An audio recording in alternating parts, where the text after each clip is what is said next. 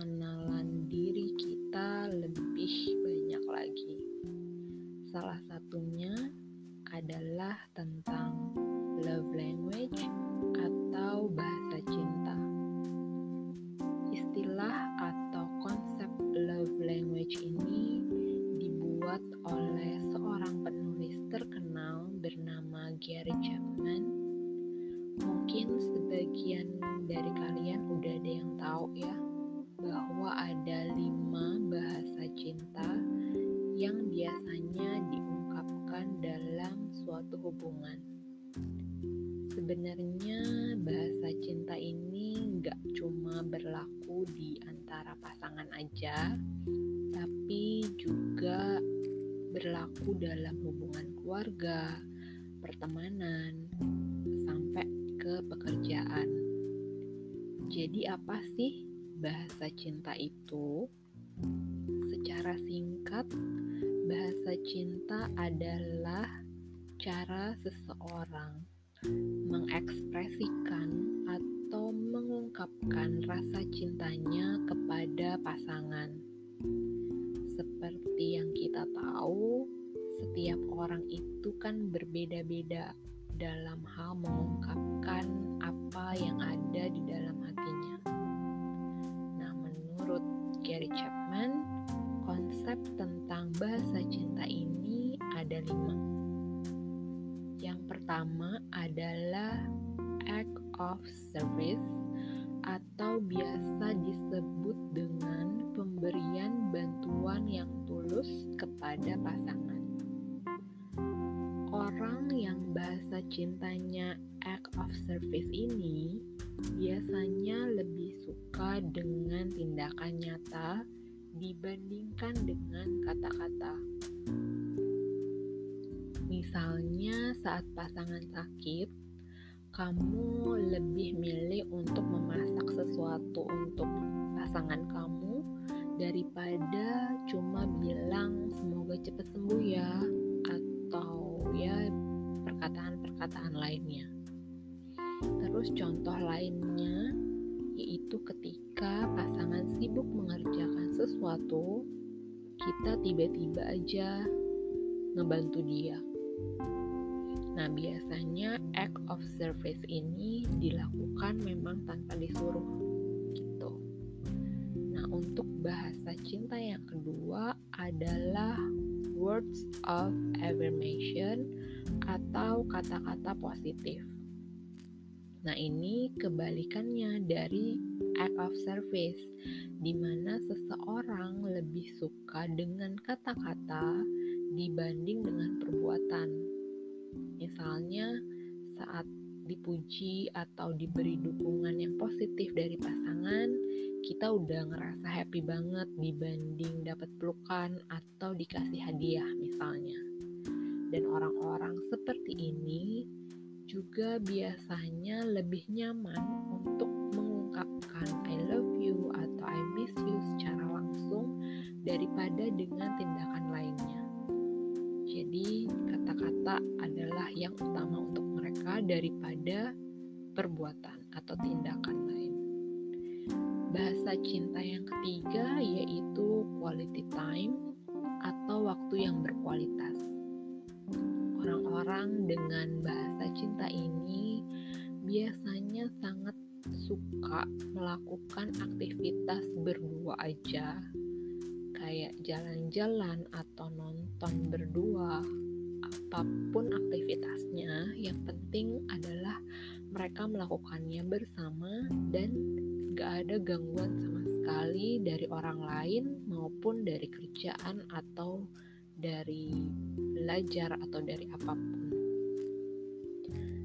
bahasa cinta yang keempat adalah physical touch atau sentuhan fisik untuk yang satu ini biasanya dimiliki oleh orang-orang yang dari kecil ada di lingkungan keluarga yang memang sering berpelukan, yang sering cium pipi kanan dan kiri tuh kalau ketemu atau saling bersalaman juga dan lain-lain.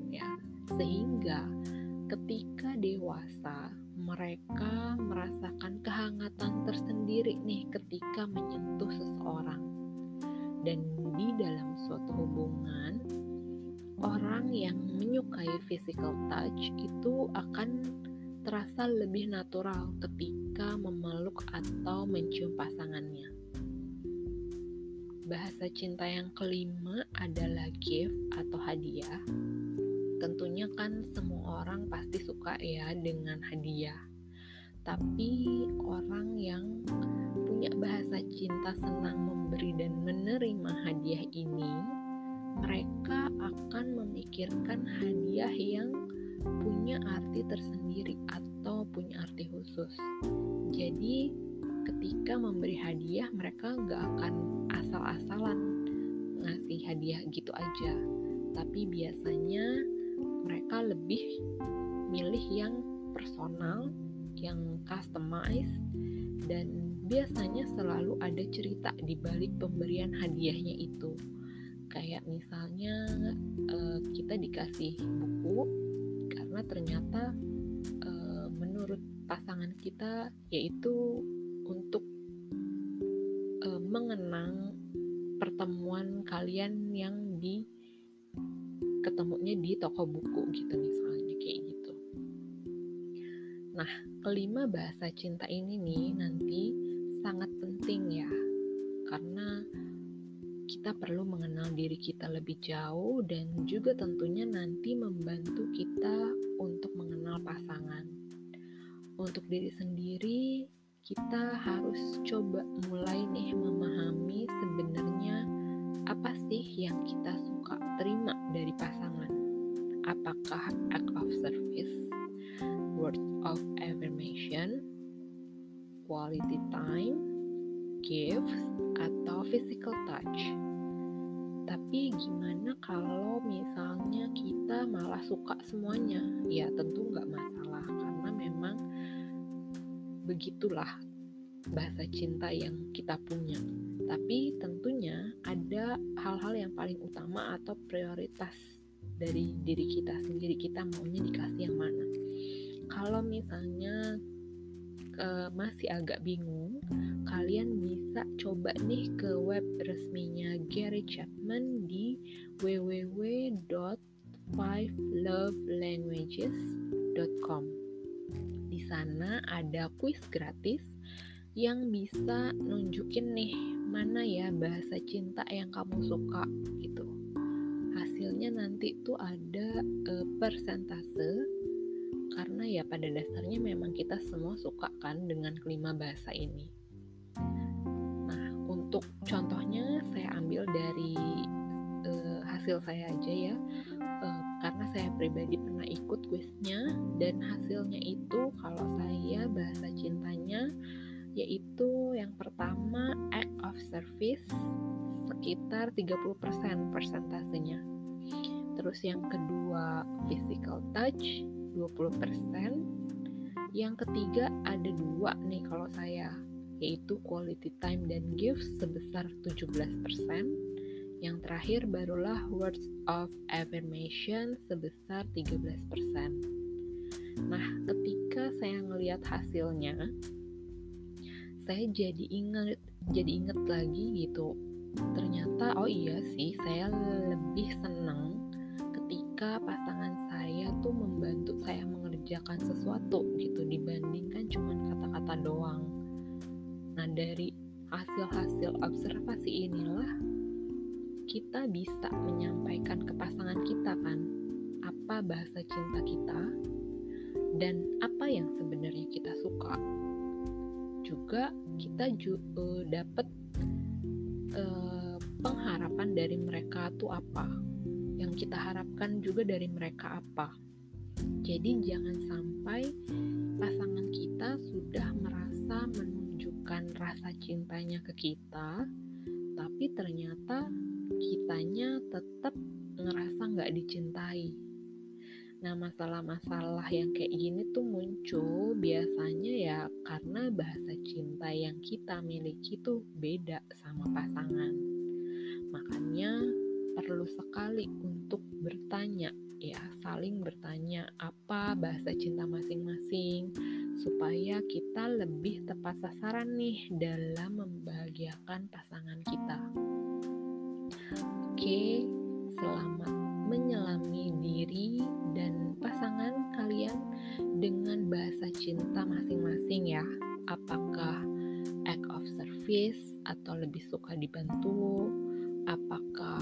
Words of affirmation atau kata-kata positif? Apakah quality time atau ber waktu berdua yang sangat-sangat berkualitas? Atau apakah physical touch atau bersentuhan dan apakah mungkin pasangan kita dan kita itu lebih suka dibeli hadiah atau enggak. Nah, semoga setelah mengetahui kelima bahasa cinta ini dan juga mengobservasi diri, semakin mengenal diri lagi, kalian bisa menemukan apa bahasa cinta kalian dan nantinya juga kalian bisa tahu tentang bahasa cinta pasangan kalian. Oke, yang belum punya pasangan bisa dicatat dulu. Siap-siap aja dulu untuk diri sendiri dulu. Setelah itu baru langsung ke next step untuk mengenal lebih jauh tentang pasangan. Sampai jumpa di podcast selanjutnya. Have a nice day.